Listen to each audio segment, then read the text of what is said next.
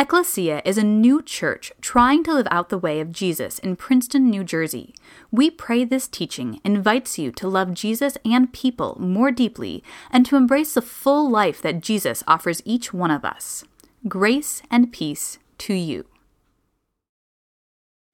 Well, over the past several years, I've been consistently appalled by the mingling of Christian words and phrases with the vision of American nationalism, specifically white supremacist nationalism. I struggle to think of many things that could be more antithetical to the way of Jesus of Nazareth, the Jewish Messiah, who fulfilled the promises given to Abraham, Isaac, and Jacob that God would bless all the nations through one family, and that in the end there would be this gathering of this great multitude from every tongue and tribe and nation. It has offended my deepest sensibilities as a Christ follower to see people apply the label of G- Jesus or gospel to things that couldn't be further from Jesus, and to watch people my neighbors, the people that I interact with who don't know Jesus, who don't know anything about the church, maybe other than some experience they had growing up, to see this happening and then to think that all Christians must feel that way about Jesus. No, there's been so much profaning of the name of Jesus with these petty idolatries, these political platforms, because people who bore the name of Jesus were telling them that this is what Jesus looks like. It makes me deeply angry.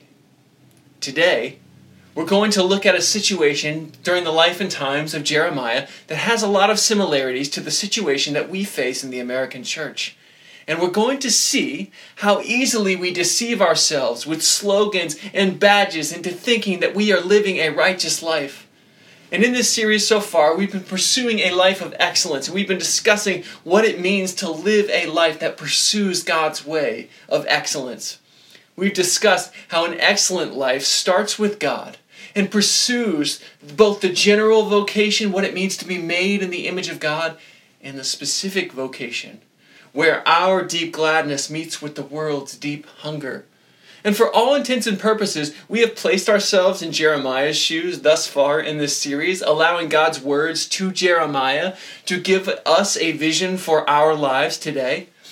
But as we talk during this next couple of moments, I want to invite us to shift our location ever so slightly. You see, Jeremiah, having received his vocation and promises from God, now steps into the dangerous public domain to proclaim the message that God has charged him with. And we have this tendency, as modern Western readers of the Bible, to cast ourselves in the role of the hero in the role of the righteous, the one who is standing against the multitudes and against the tides of cultural pressure and is staying faithful to God, the one living out God's calling. But often, the word is not simply reinforcing our own presuppositions, saying to each one of us, hey, you're doing this so well.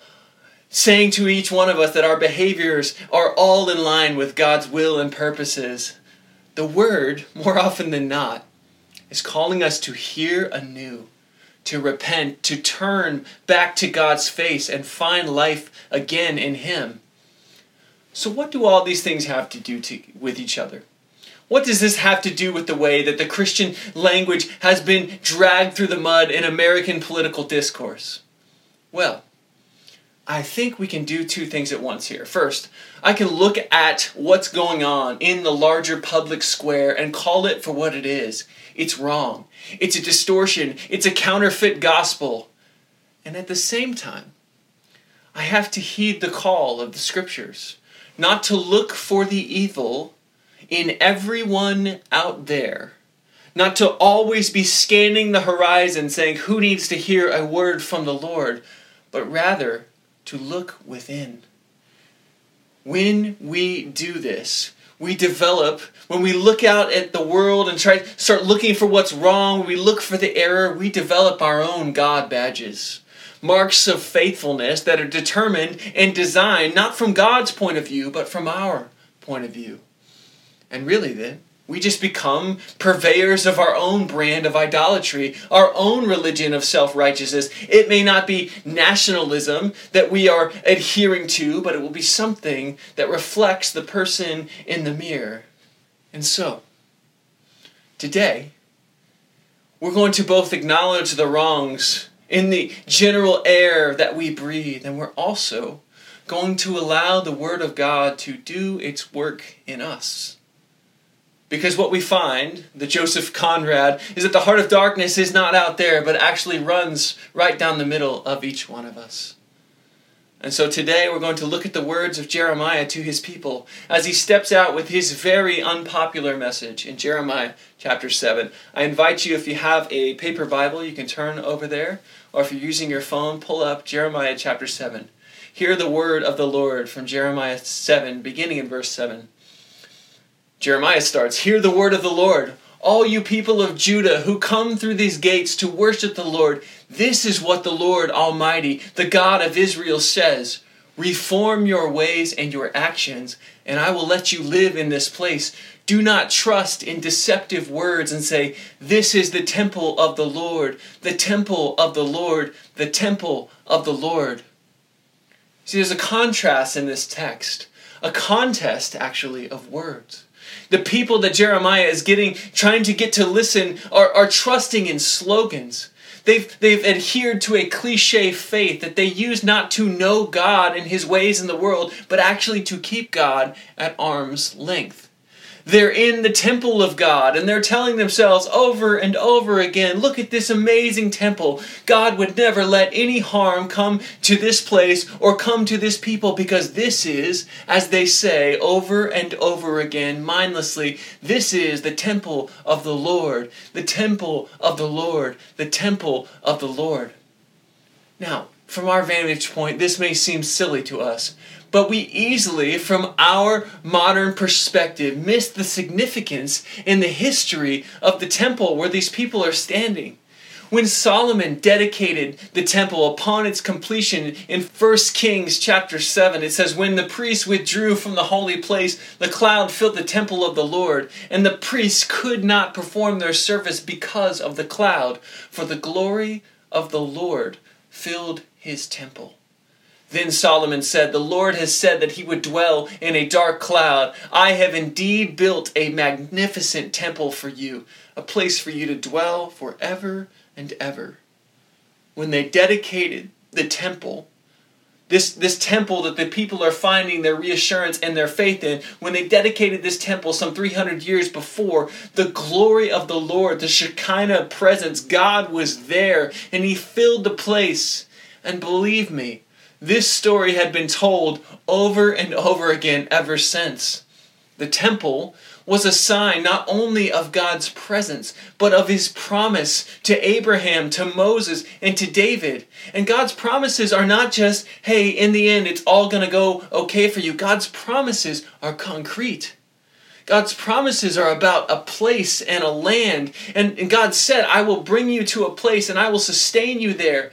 I will be your God and you will be my people.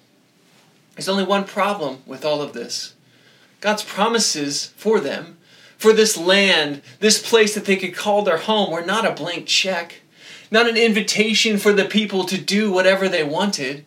God had graciously rescued the people of Israel from Egypt. He had established them from being a slave people to being an actual nation, to be his holy priesthood, to show the world what it looks like to live under the righteous rule and reign of God, to express his shalom to everybody around. But that grace came with some expected responses. Look at Deuteronomy chapter 29.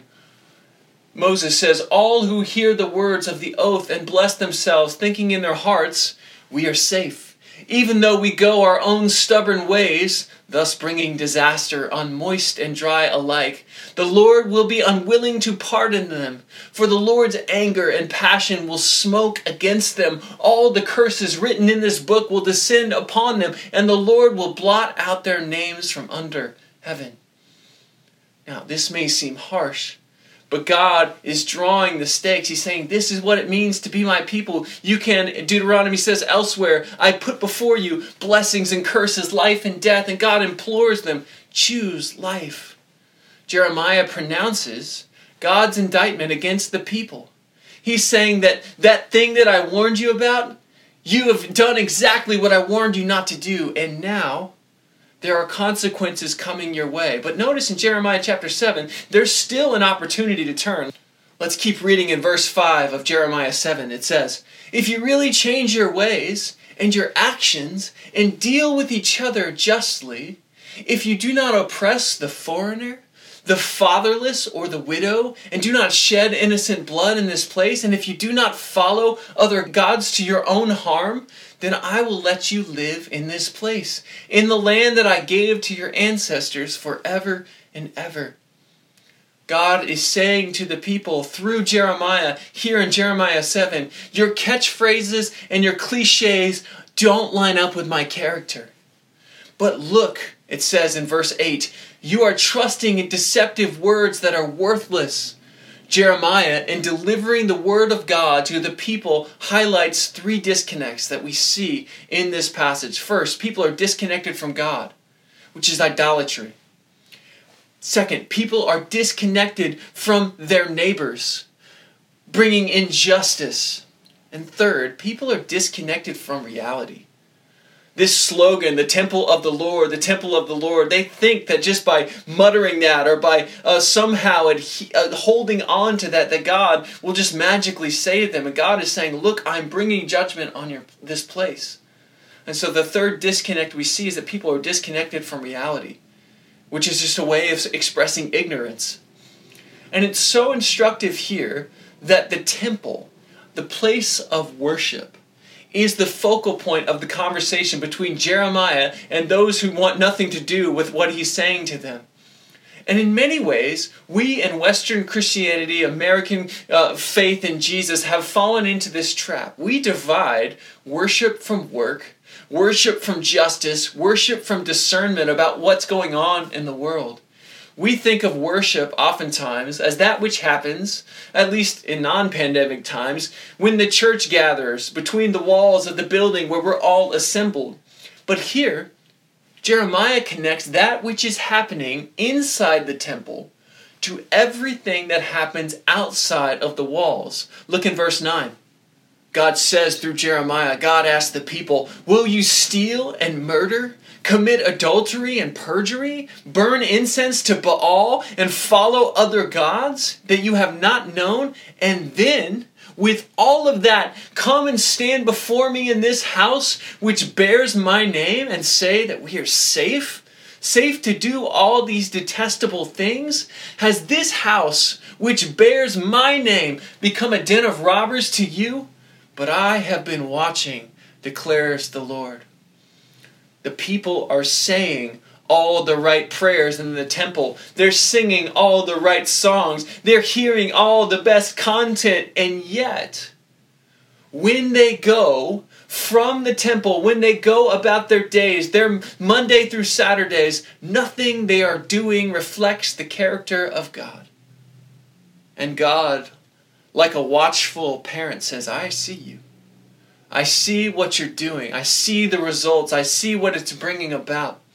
The prophet Amos will draw this stark contrast like this. In Amos chapter 5, God is speaking through Amos, and God says, I hate, I despise your religious festivals. Your assemblies are a stench to me. Even though you bring me burnt offerings and grain offerings, I will not accept them. Though you bring choice fellowship offerings, I will have no regard for them. Away with the noise of your songs. I will not listen to the music of your harps, but let justice roll on like a river, righteousness like a never failing stream. Jesus will say it this way in the Sermon on the Mount Not everyone who says to me, Lord, Lord, will enter the kingdom of heaven, but only the one who does the will of my Father who is in heaven. Many will say to me on that day, Lord, Lord, did we not prophesy in your name, and in your name drive out demons, and in your name perform so many miracles? Then I will tell them plainly, I never knew you. Away from me, you evil doers. James chapter 1, beginning in verse 22 But be doers of the word, and not merely hearers, and thus deceive yourselves. For if any are hearers of the word and not doers, they are like those who look at themselves in a mirror. For they look at themselves, and on going away, immediately forget what they were like. But those who look into the perfect law, the law of liberty, and persevere, being not hearers who forget, but doers who act, they will be blessed in their doing. Are you sensing a theme here? For the biblical writers, worship is not something that we simply gather in a room to do. It's not something that we say and sing out. Worship is living out God's purposes in the world. To worship is to accept God's call to His priesthood, to be mediators between heaven and earth, to bring the life of the kingdom of His will be done into our lives in the here and now. And the people that Jeremiah is trying to shake loose from their tepid, lukewarm, slogan faith are just shutting up their ears to what God is saying to them. They're holding on to their slogans, the temple of the Lord, the temple of the Lord, and God Himself is speaking to them and saying, You are deceiving yourself. He's trying to wake them up, to rouse them from relying upon these silly cliches, and to instead rely upon His words, which have shown Him the way of righteousness and truth the voice of the living God and saying, Come this way, follow me. And interestingly, Jesus in his life, and during the last week of his life, will pick up on Jeremiah's urgent call here. As Jesus enters Jerusalem upon the last week of his life, Jesus goes into the temple. Not this temple exactly. You see, sadly, the very warnings that Jeremiah is offering to the people, saying, Listen, if you don't change your ways, the Babylonians are going to come through and they're going to wreak havoc on the city. They're going to burn this place to the ground. Sadly, everything that Jeremiah warns the people against happens. So, the temple that Jesus arrives at some 600 years later is a new temple, a second temple that has to be rebuilt after the people are allowed to return to the land. And Jesus comes into the temple. And he sees in this second temple money changers who are serving to support a sort of spiritual caste system. And he is filled with holy zeal and indignation. And he turns over the tables. He fashions a whip and he stirs up the livestock, creating a sort of mini stampede. And he cries loudly, It is written. My house will be called a house of prayer for all nations, but you are making it, notice this, a den of robbers. God in Jeremiah says, You've turned my house into a den of robbers. Jesus, as he goes to the temple in Jerusalem during the last week of his life, says, You have made this place into a den of robbers. And in doing this, Jesus enacts a judgment upon the temple, saying that it's just a form. It's not the real thing. Anything short of God Himself, even a sacred, holy thing like the temple, can be propped up into an idol, used as a way not of drawing near to God, but of keeping God at arm's length and dividing people. Jesus, in John's Gospel, will then use temple language to describe the life that He offers to each and every person. In John chapter 15, he says, I am the true vine, and my Father is the vine grower. He removes every branch in me that bears no fruit. Every branch that does bear fruit, he prunes to make it bear more fruit. You have already been cleansed by the word that I have spoken to you. Abide in me, as I abide in you. Just as the branch cannot bear fruit by itself unless it abides in the vine, neither can you unless you abide in me. Now, this is beautiful imagery in its own right, but we can easily miss the historical aspects of what's going on. The first century historian Josephus describes a massive gold vine hung with golden fruit arrayed over the door of the sanctuary in the Jerusalem temple where Jesus would have walked and would have turned over the tables. The picture on the screen is a, a recreation of what this might have looked like. But what I hope you can see what Jesus is saying here, He is the vine. He is the way into the presence of God. He is the way to bear fruit in the world. So the question that begins to circle in upon us in this moment is this. In what ways does our life right now cling to a facade of faithfulness? An exterior life that says, The temple of the Lord, the temple of the Lord, the temple of the Lord. God is so happy with me. He'll never let any harm befall me. But a life that has all this stuff on the exterior but lacks interior depth and interior affection for God. How are we using the things of God to avoid God Himself? Jesus turned over the tables in the temple and pronounced judgment on the temple, saying that he alone is the way to a life with God. The people in Jeremiah's day were trusting in worthless, deceptive words and ignoring the very word of God before them. Ecclesia, where are you clinging to the things of God and ignoring God Himself? Jesus told the Pharisees, You furiously scrub the outside of the cup, yet the inside is filthy and moldy. He told them that you bleach gravestones, but they're still full of dead bones. Jesus is coming to our hearts. He's turning over the tables in our lives, saying, Follow me. Stop trusting in your small ways of conceiving God. Hear the word of the Lord anew. Hear my words, which are life and peace, and listen to my leading. Do what my word says. Do justice, love mercy, walk humbly. And just as a way of asking ourselves the question today, I want you to imagine Imagine you have this old dilapidated house. You've got a lot of stuff in that house that you really like, but you know the house isn't going to make it much longer. And worse yet, you have this oil tank that you've been using to heat the house, and the oil tank has been leaking into your neighbor's yard. They've complained to you about it multiple times, and it's caused them severe financial problems. And God comes to you, and He says, Hey, um, nice house.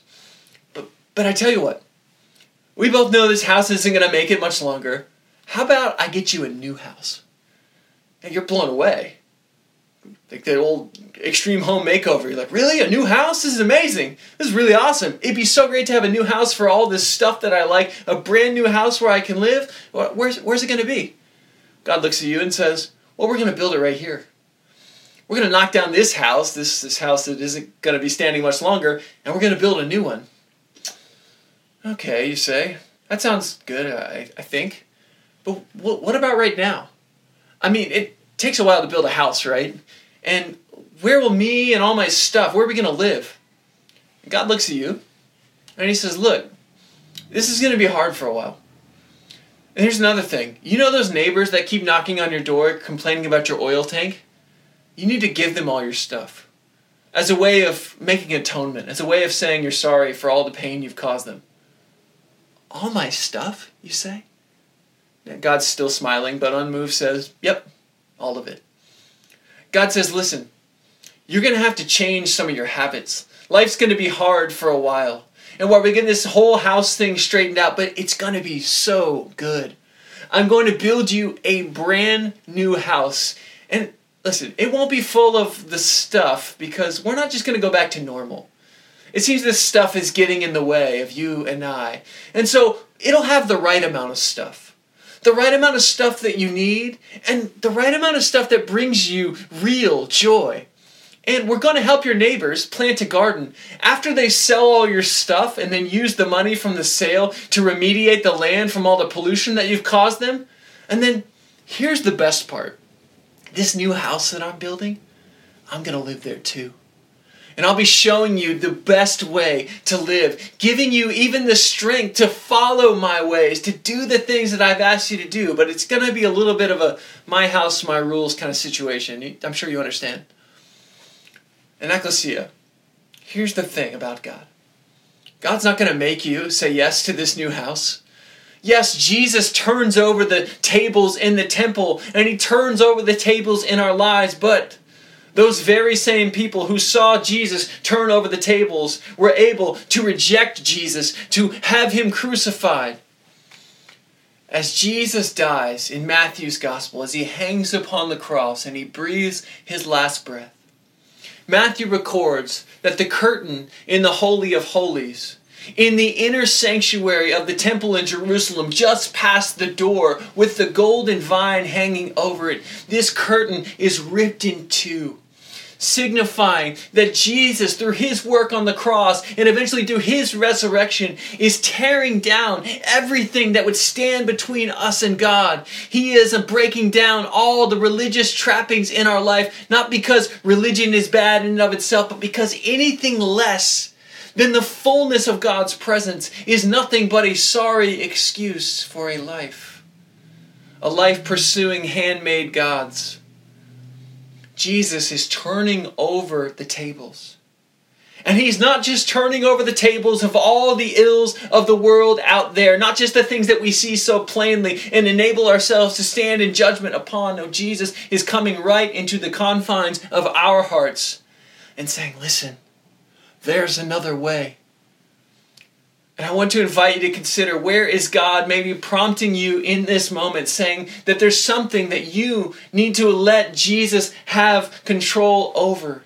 Where is He turning over the tables, places that may feel uncomfortable, places that may be paradigm shifting? Where is He inviting you to confess, to submit, to allow Him to heal?